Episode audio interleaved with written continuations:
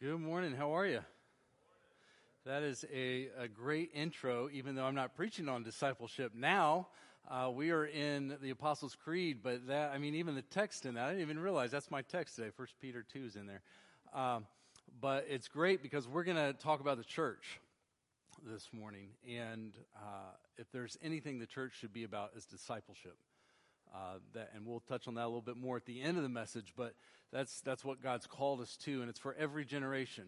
One of the things I was saying to the, the staff this week and meeting with Mark for, for some while as we talk about discipleship is I just love in Scripture that God never says, like, okay, when you reach this age, start. Or after you've been walking this long with me and following me for this amount of time, then go and make and go and do and, and all of this. He never does that. You notice that? It's just a simple go make it happen.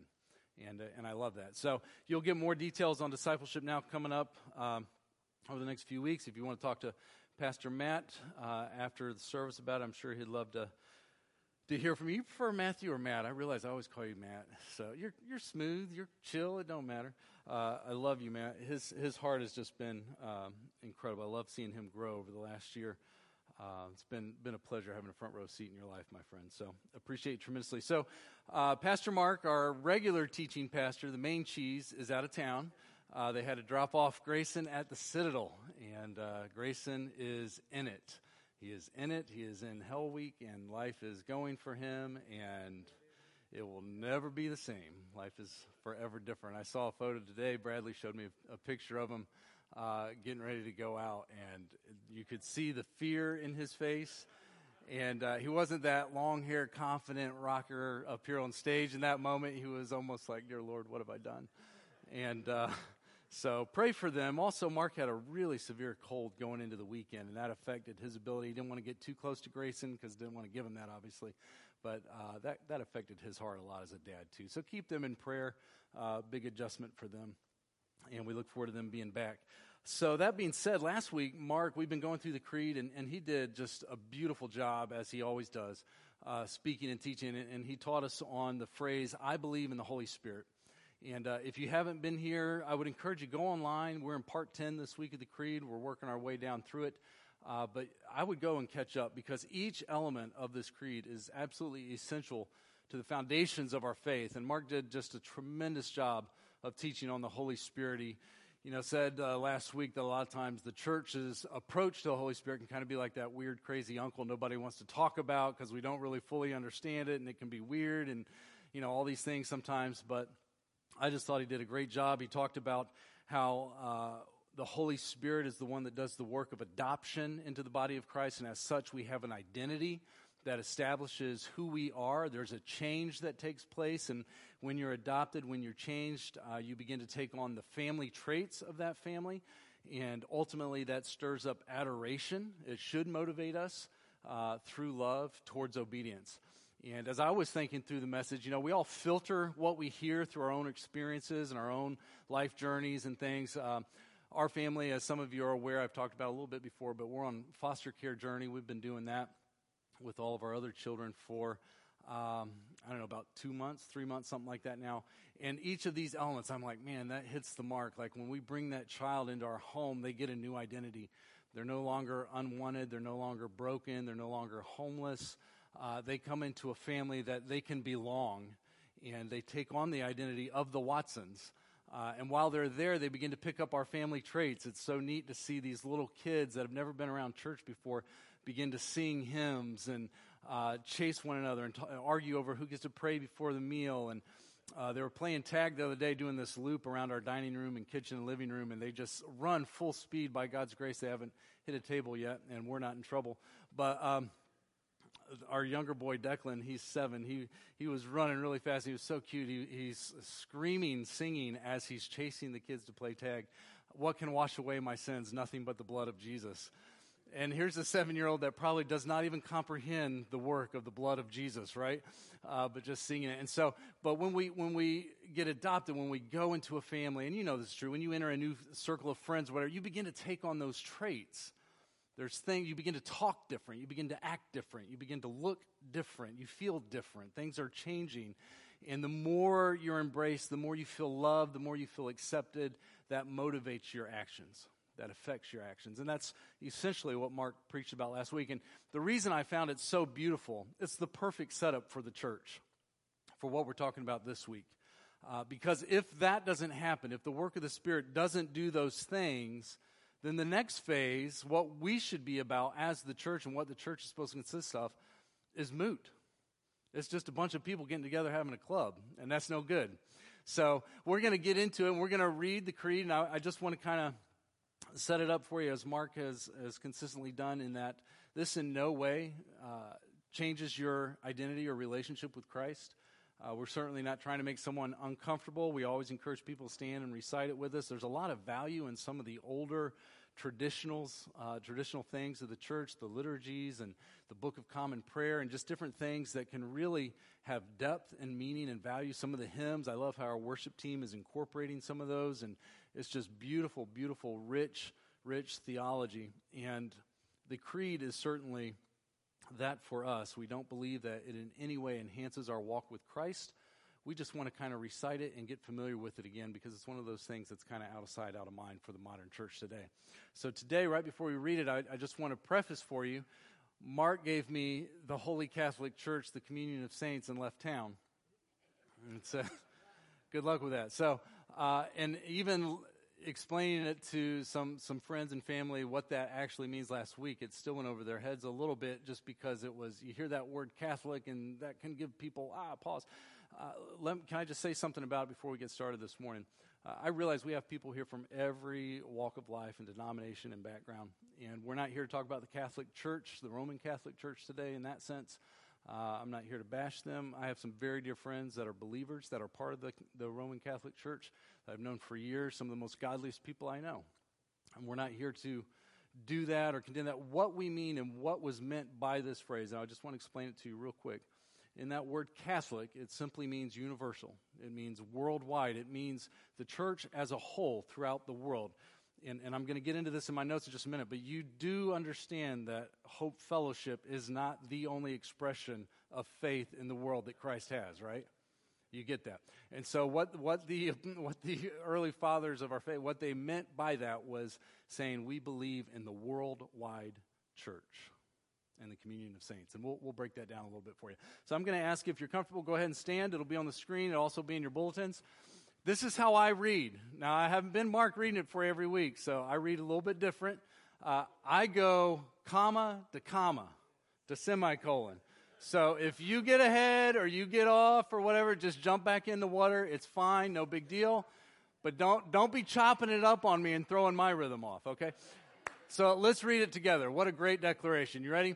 I believe in God the Father Almighty, creator of heaven and earth and in Jesus Christ, his only Son, our Lord, who was conceived by the Holy Spirit, born of the Virgin Mary, suffered under Pontius Pilate, was crucified, dead, and buried. He descended to hell. The third day he rose again from the dead.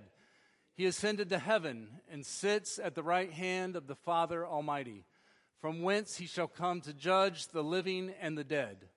I believe in the Holy Spirit the Holy Catholic Church, the communion of saints, the forgiveness of sins, the resurrection of the body, and the life everlasting. Amen.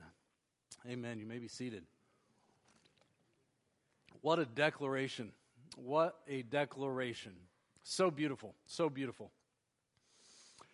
So, there's essentially two things we're looking at this morning in our phrase, the Holy Catholic Church and the communion of the saints. The first is we are affirming, we are declaring, we as the leadership here at Hope are saying we believe that the church is bigger than just Hope Fellowship. That's point number one. You're almost out of here already. Isn't that great?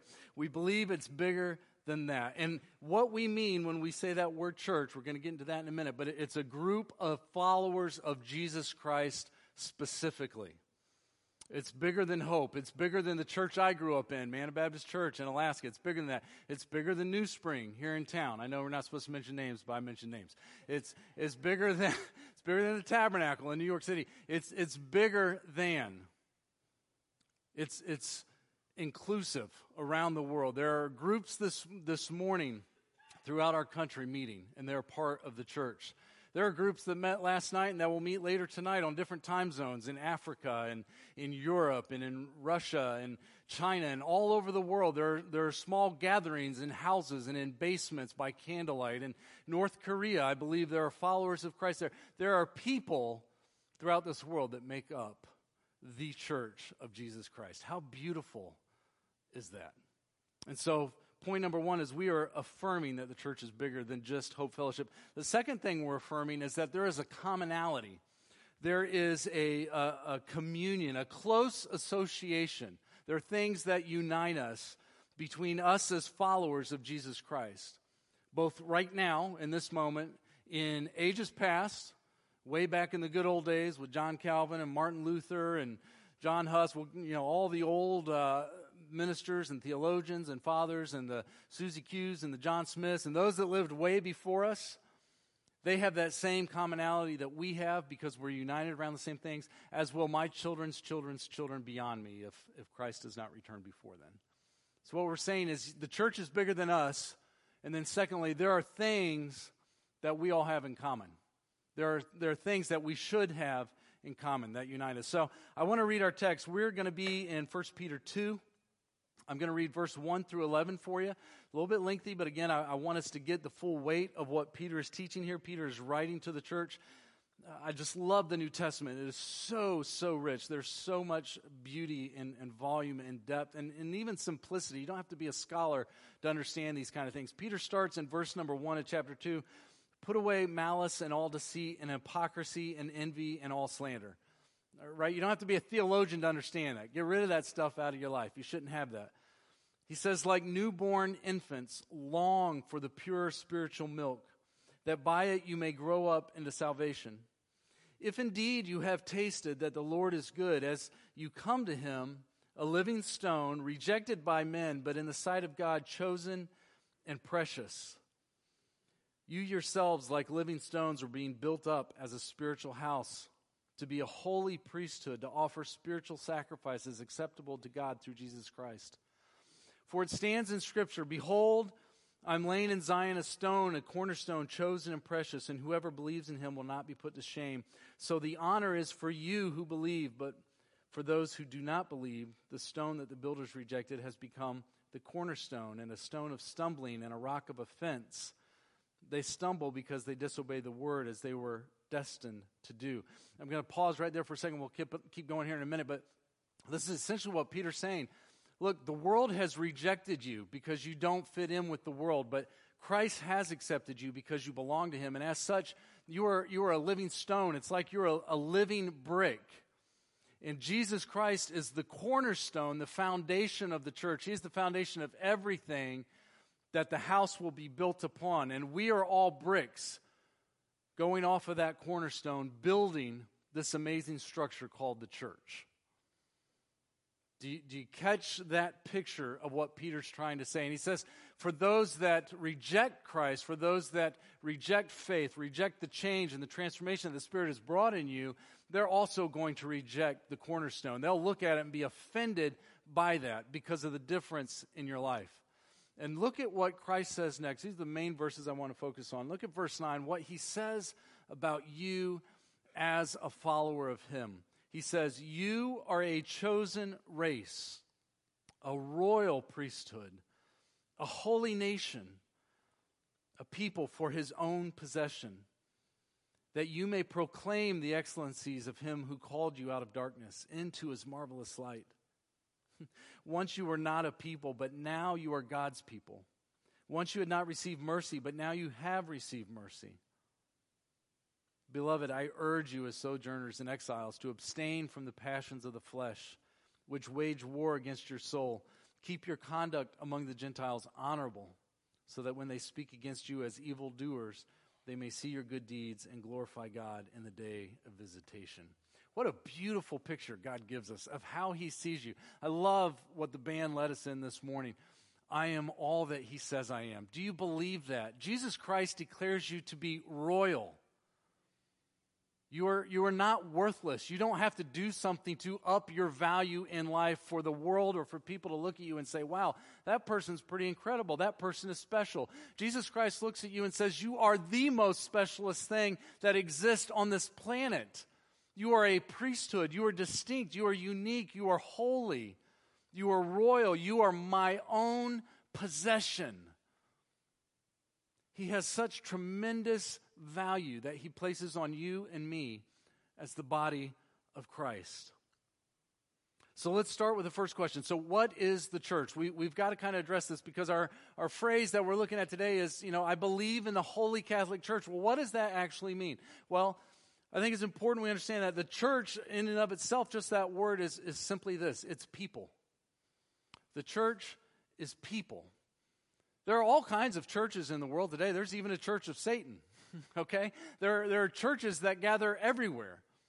The church is simply a, a, gathering of a group of people. And so when we talk about it, as I said earlier, we're referring specifically to those that profess faith in Jesus Christ, those that would say, I am a follower of Jesus. That is the church I belong to. And there's a lot of people today that gather under buildings just like this one that have platforms and music and they'll open uh, a bible up and they'll talk about all kinds of things out of this book but they may not be followers of christ so i want to be very clear when we talk about the church we're talking about those that come together and say yes i am in agreement i am a follower of jesus christ why is that important? Well, I'm going to give you some, some truth that I'm sure you've probably heard before if you've been around the church, but I want to lay this down because this is solid doctrine that we're talking about here. The church is made up of those that have been saved, those that have been redeemed, those that have been transformed by the true and living God, and it's based solely on the sacrifice of Jesus Christ and his work upon the cross. It has nothing to do about my effort. It has nothing to do about me getting stuff together and finally coming down here and kneeling and praying. It has nothing to do with me doing a lot of good things throughout the week. It has nothing to do with how I love my wife, my children, how hard I work. My, my relationship as a follower of Jesus Christ is based solely on the work that Christ did on the cross. The inclusion in this body of Christ, it's not by membership, it's not by attending Hope or any other church. It's not by denomination, it's not by baptism, it's not by dedication, it's not received by rituals such as reciting the creed or partaking in communion. It's not by a ceremony, and it's certainly not by natural birth. You cannot be born into this family. Being a part of the family of God, being a part of the church of Jesus Christ, being a part of the kingdom of God is obtained solely by falling before the cross and saying, I put all my hope, all my faith, all my confidence in you alone, Jesus. Paul tells us in Romans and Ephesians it's by faith alone. See, being a member here at Hope, coming to Hope here every week, if you haven't realized it yet and you're putting all your confidence and hope in, well, I attend there, so hopefully my life will get better. If that's what you're counting on, you're going to have nothing in this life. Coming here will not make your life better. Do you get that? Going to a church is not going to all of a sudden fix your relationship problems. It might help a little bit, it might give you that little band aid on a bullet wound, but ultimately, your heart issue is what the problem is. It's what my problem is. And the only way that gets resolved is by coming to Christ, not to a building. The Christian church does not include Mormons and Jehovah Witnesses and New Agers and Muslims and Buddhists and atheists and spiritualists.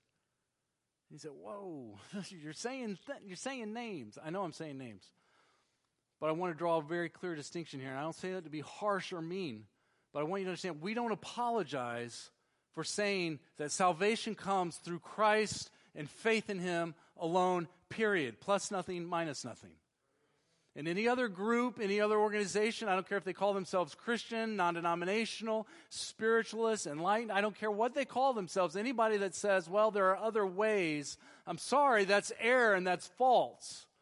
And that's a false God and that's false teaching, and that will lead you straight to judgment apart from Christ.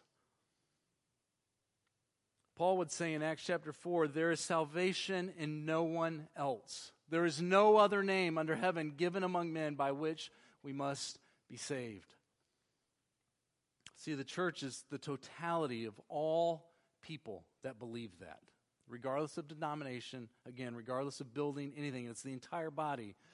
And so, therefore, with confidence, with confidence, I can stand before you today and say, I affirm, I believe in the Holy Catholic Church. I absolutely do. I believe that people in, in other parts of the world that believe what I believe, we are brothers and sisters in Christ and we are united. Some of my greatest relationships over the years, uh, doing ministry, especially at uh, William and Mary University up in uh, Virginia near Williamsburg, Richmond area. Uh, the, the great thing about William and Mary is that it attracts people from literally all over the world and we had about two or three hundred. It's kind of very similar to Hope. We had about two or three hundred college kids that came to church. Some of my greatest relationships there were with Korean kids. You talk about passion. I mean, these kids up at four o'clock in the morning to read and have worship and come together and unite because that's what their culture does. And then they stay up late at night exploring the scriptures and everything. And I thought, here are these kids. Some of them didn't even speak English. Their friends were helping translate and stuff when we'd get together and celebrate and worship. And I just thought, wow, I want to be a part of something bigger than this. You realize when we get to heaven, what's going to make heaven so beautiful is it's not just going to be filled with a bunch of white folks or a bunch of African Americans or a bunch of Chinese or a bunch of Indians or on and on we could go. It's going to be filled with everybody. You know God is creative, right? He don't just make one flavor. It is going to be beautiful up there. It is, it is going to be people of every walk, of every tribe, of every tongue coming together of uh, every color. I don't know what shapes are going to be like, but hopefully every shape because I, I don't have what I'd like to have. So, right, we're, we're all going to, and it's going to be a throng, a mosaic of people that have said, We believe in Jesus Christ. We confess him as Lord and Savior, and we're going to worship him as one. Do you know how beautiful that's going to be? There won't be a need for any more movements. Can I say that? there won't be a need to check the headlines to make sure we're going to be okay for the day. There won't be a need to check the weather.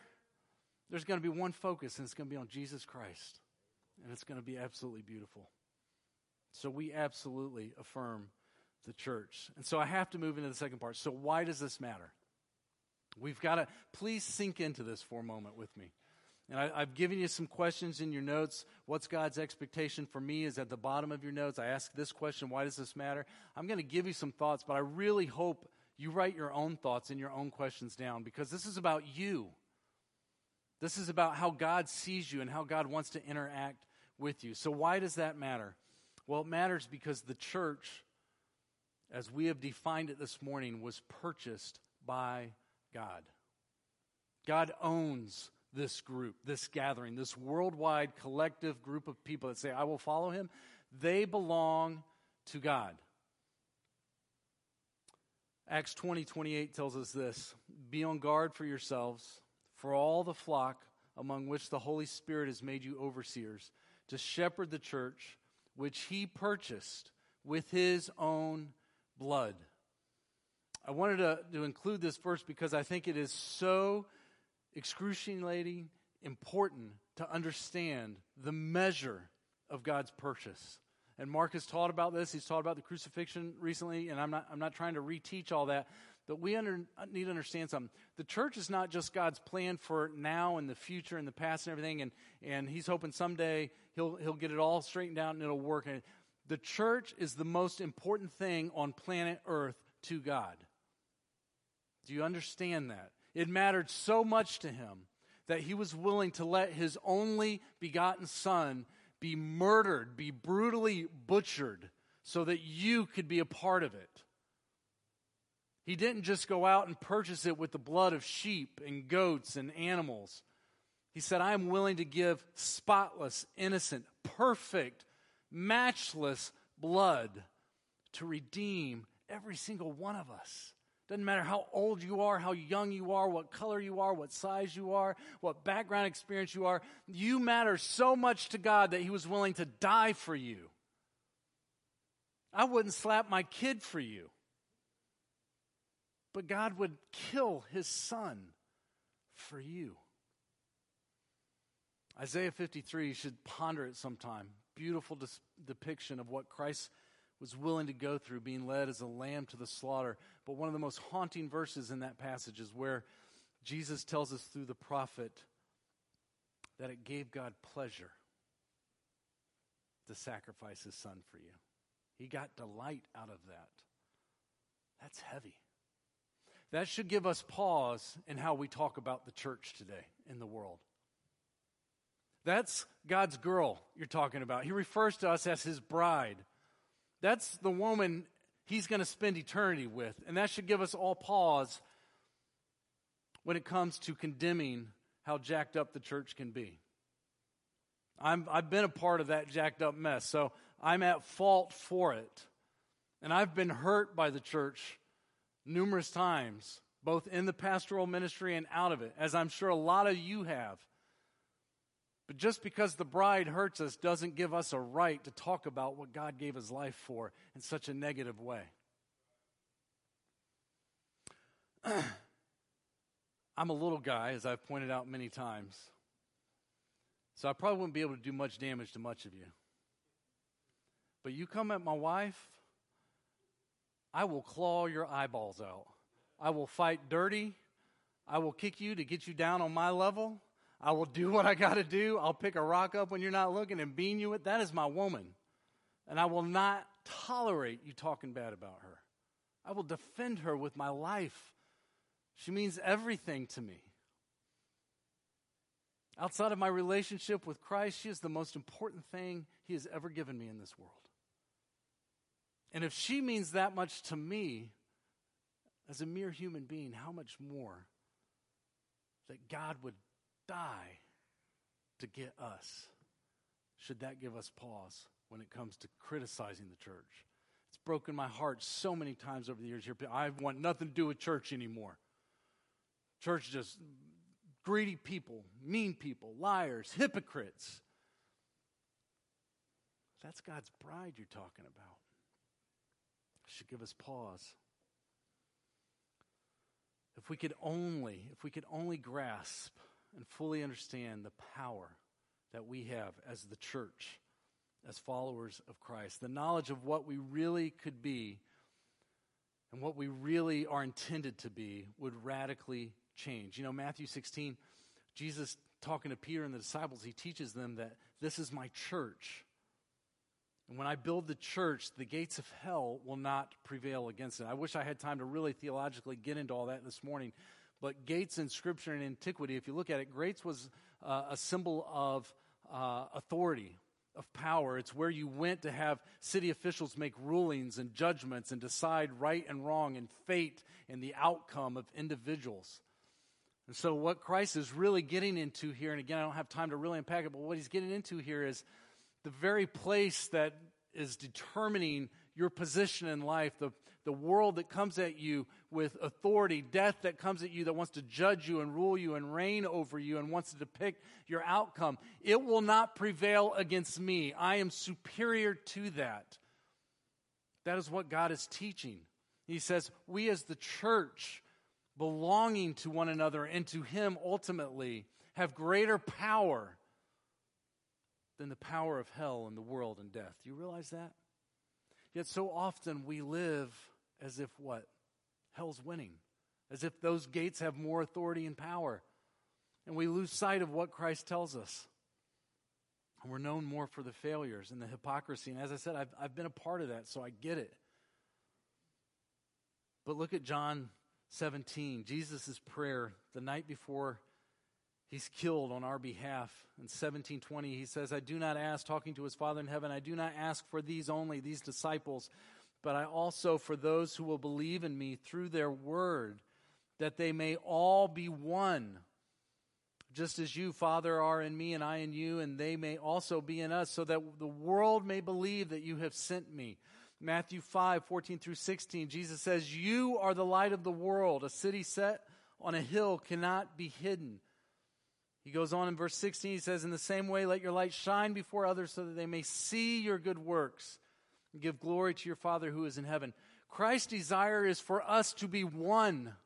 Christ's desire is for the church to come together and realize who we are and who we are intended to be.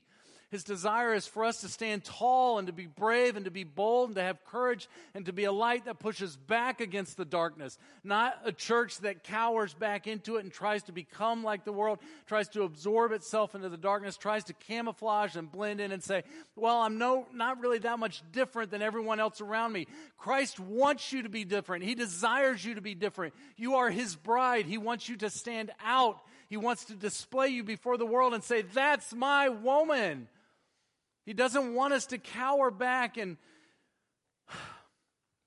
and miss out on how he sees us. Hence 1 Peter 2 you're royal, you're my possession, you're distinct, you're holy, you're unique. Why does it matter? It matters because when we appreciate what the church truly is, we see not only the value Christ has placed upon it, but we see the power that leads to transformation in lives. There's been nothing. Uh, I'm 43. I'm going to be 44 here in September, so I realize I don't have a lot of aged, aged wisdom, but I've lived long enough and been around the church long enough to, to be able to honestly tell you there's nothing more powerful to me than when I see someone walking passionately, sold out with Christ, when I see those type of followers as opposed to those that don't. And just say, well, yeah, I'm a Christian, but don't live it. And I've been in both camps, so I'm not judging. I'm saying the contrast between what the church could be and what the church is can be so vast sometimes. And I think often, I mean, you cannot read the scriptures without Jesus constantly saying in there, Oh, I want to rescue you. I want to restore you. I want to elevate you to this great position. I want to put you back up on a pedestal. And he says it to Israel and he says it to us over and over and over again. So I'm going to conclude with this. I have four things there in the bottom of your notes. What are the attributes we have in common? I know you guys are like, wow, 950, we're almost out of here. We are, so hang on. What are the attributes? What are those things that we say, well, we believe in the communion of saints? What are, what are the commonalities? I, I believe there's four that I want to give to you. And if, if I could use a different word for those things we should have in common in the communion of the saints, I would use the word discipleship. You're going to be hearing a lot more of this over the next few months. So if you don't like it, just keep coming back. You'll get used to it. Um, the communion of the saints, the things that we come together. You know what communion is? Is a gathering of, of like interest around a table. Hence, when we do the Lord's Supper, when Jesus had his last meal, it was laying down together and saying, let's enjoy this together. Let's share in things together. So, there's four elements I think we see in Scripture. It's throughout Scripture, but I'm just going to give you four in, in some various verses. The first one is doctrine. We should have a shared doctrine, a shared belief system. We've gone through so many already here in the Creed, but there should be things that unite us, things that we hold to that the Bible proclaims that we say, we're not going to apologize for this just because someone doesn't like it, it's not comfortable, it's against the law of the land, whatever else it might be. This is what we hold to be true and we're not going to apologize for that. I love Galatians 6 1 through 2. This is just bonus stuff. I don't have it on the screen, so forgive me, uh, technicians and everyone else. I'm, I'm just throwing this out at you so you have some reference for what I'm talking about. But Paul says, Dear brothers and sisters, if any, if another believer is overcome by some sin, you who are godly should gently and humbly help that person back onto the right path. Be careful not to fall into the same temptation yourself. Share or bear one another's burdens in this way and so fulfill the law of Christ. What Paul is teaching us here and what you'll see throughout Scripture is it is your responsibility to judge one another. Whew, that's counter church today, right? It is your responsibility to speak truth into each other's life. He says, lovingly, gently teach them and bring them back. Through what? Through Scripture. That is what we're to teach one another about. Of all my tattoos, the, the last one I ever want to get on the planet that I pray I never get is only God can judge me. Why would you want that one? I don't care what you think. God's going to judge me. Good luck with that. you would rather have my judgment than his judgment. But secondly, uh, wrong. If you're in the church and you proclaim to be a brother or a sister in Christ and a follower of the same Jesus that I follow, I'm going to judge you guess what? I expect you to judge me back. I expect you to say, hey, you claim to follow Jesus like I do, and you're not loving your wife. You got up on stage and said she's the most important thing to you, but look how you're treating her. Or, you know, Mikey showing up with a black eye, you beating your kids. Of course, I couldn't do that. Mikey would plummet me, but, you know, I expect to be challenged on that. Hey, you get up and teach and say this and everything else. Scripture says this. What's going on in your life? See, we look at that verse, bear you one another's burdens, and we're like, oh, that's about coming. Let's just come along and help each other. Oh, you've got a burden. Let me help you out. The context of that in verse 1 is bear each other's burdens as it relates to sin. No, I, you know, that's, I don't want to get anybody's personal business. You know, that's, that's private. That's between them and God. No, it's between you, me, and God. That's God's plan. I know you don't like that, and I know that's not comfortable for a lot of people. Some of you might like it. But understand, that's God's plan. God's plan for addressing spiritual issues and sin in your life is each other and the Holy Spirit and Scripture. And we're quick to leave each other out. So when we talk about the church, the value of it, the weight of it, the beauty of it is to come together to help each other spiritually grow. So we got doctrine. The second thing is serving. We exist for each other's benefit. Paul would say in the previous chapter in 513 of Galatians, use your freedom to serve one another in love. I'm not saying when it's convenient, help each other out. I'm not saying when your calendar works out.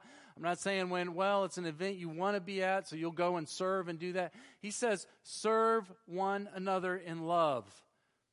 Do you realize if we're functioning as we should be as a church, there shouldn't be any need that anyone has here in church that's not being met by other people? Right? If we say, hey, I need help with dot, dot, dot, there should be 30 people from church. I got it. No, I got it. No, I got it first. That's God's intent. Not, oh, great. One person showed up. That's, that's going to be awesome. Woohoo. And we get discouraged by that. Why? Because that's not God's intent. That's why we get encouraged when the opposite happens, right? I'm moving three folding chairs and 40 people show up. I just get to sit back and enjoy. I get to direct. This is wonderful. Serving one another. You will not read the New Testament without finding the early church and disciples constantly serving those in the community around them and serving each other. Imagine if when Jesus broke the, the bread and the fishes and said, All right, guys, go distribute this. They're like, mm, Today's not a good day for me, Jesus. My back from that walk. I know there's 5,000, but just get Simon to do it. He can handle it. Right? We're supposed to serve one another. The third thing, agape love. This is a tough one. We love agape. We love the word, right? It's a beautiful word. To love somebody when they don't deserve it. How good are you at that? I suck at it. Can we be honest? I base my love a lot of times on whether or not I think you deserve it. And frequently, God uses the church in the form of my wife to remind me you need to love them, even when you don't want to. There are times my kids, who I love you guys dearly, will drive me up a wall, and my wife will remind me gently, You need to love them. You need to love them. Oh, I don't want to go and do that. They annoy me so much. You need to love them. Not because they deserve it, not because they don't annoy you, not because it, because God says love unconditionally, especially when they don't deserve it. That's what he modeled for us. He says in, in 5 6 of Galatians, what is important is faith expressing itself in love. What good is faith that isn't expressed through love? It's shallow, it's empty. 1 John 3, read that chapter this week. 1 John 4, beloved, let us love one another. If love is of God, and everyone that loveth is born of God and knoweth God, how can you love God but not love each other and love mankind? It's impossible. And then the fourth element, the sending out phase. So, every aspect of discipleship of us as the body of Christ, as followers of Jesus, should contain teaching, doctrine, scripture. It should contain serving unconditionally. It should contain agape love, but then we should repeat that model over and over again. We should be constantly helping other people learn, adapt that model, and live it out. We should be sending each other out into the world, into the community, into our neighborhoods, into the body of Christ, into Anderson, all over the place. living this out. Jesus said again in Matthew 28 go and make. And as you go and make, teach them, lead them, baptize them, show them, help them grow in their faith, and then help them live this out. Jesus' model is disciples making disciples making disciples, not pastors leading people in Scripture getting saved and then having them sit in the pew while the pastor looks for more people. So I'm going to leave you with the question what is God's expectation for you here at Hope? What does God want for you as part of this expression of the body of Christ? I want to give you a very hard statement. And I don't say it to be mean, I, I say it because I believe it is truth. God's expectation for us is to be a disciple who makes disciples who makes disciples. And if we are not being discipled and are not making disciples, we're not following Jesus. That's harsh, but that's scripture. You won't find any other model or pattern in scripture with Christ. He made disciples to make disciples to make disciples. That's what changed the world. That's why we're here 2,000 years later talking about a creed and talking about doctrine and talking about the words of Christ. Because he did that with 12, which ultimately ended up being 11. And 11 wacky, goofy dudes with scores of women and children and everybody else kind of in the throng around them went out and changed the world because they believed they could be the light. Do you believe that? Oh, I wish I could convey what is possible. What is possible if we would realize we could be the light of the world? You don't have to do anything grand. You understand that? You don't have to start a church and get 5,000 people attending. You don't have to organize a nonprofit ministry. You don't, you don't have to do amazing, bold, huge things to change the world. You have to love Jesus, love each other, and proclaim that before the world. Back, back to the text I gave you in 1 Peter 2. Just let me, let me, let me end with this and then I'll pray. I, I promise. He says at the very end there that I read to you in verse 11, after telling us about how valuable we are to him, he said, Beloved, I urge you as sojourners and exiles. In other words, this home isn't your world, so pay attention. I'm urging you, abstain from the passions of the flesh which wage war against your soul. Keep your conduct among Gentiles. By that, he means those that aren't followers of Christ. Keep your conduct among them honorable, so that when they speak against you as evildoers, they may see your good deeds and glorify God. You know how you become a light to the world? You live it out. You push away from the world and say, I am not going to taint my heart, my flesh, my mind, my soul with things that will corrupt me. I'm going to be willing to be different for the sake of the gospel. And the way I'm going to be different is by loving radically and serving radically and teaching Scripture radically. Those three simple things will change the world. They did 2,000 years ago, and they'll do it again today. Do you believe that? What is God's desire for you? Let's pray. If you would, just bow your heads with me. I don't have an altar call or anything like that this morning. I just want to end in prayer. We're going to sing. If God stirred something in your heart and you want to speak to Him, you can come down front. I'd be more than willing to pray for you. I know there's other people that would come up and pray over you and with you. But I believe in the church. I believe it's holy. And I believe in the communion of each other. I believe it with all my heart. That's why I'm here this morning. Otherwise, I'd be home sleeping. I'd be home playing. I'd be home working. I'm here because I believe these things. Father, your word is so full of truth and clear instruction on what you want from us. You know, we've spent weeks talking about things that don't really have weight as far as the, the things we're, we're supposed to go out and do. You know, we can confess, yeah, I believe in Jesus, I believe in the Father, I believe in the Spirit. We can confess these kind of things, but then when we start saying, I believe in the communion of saints and I believe in, in this worldwide church, well, then we have to take it a step further and say, well, if I truly believe that, then that requires action on my part. It's moved beyond the heart to now my hands and feet. And I got to do something with that. God, may your presence radically infiltrate the hearts of men and women here at Hope Fellowship that have boldly said, I am a follower of Christ. May it infiltrate us in such a way that the world has to sit up and take notice and give glory to you by saying, Wow, that's different. I ask this for your glory, that your will would be done in the name of Christ. I pray. Amen.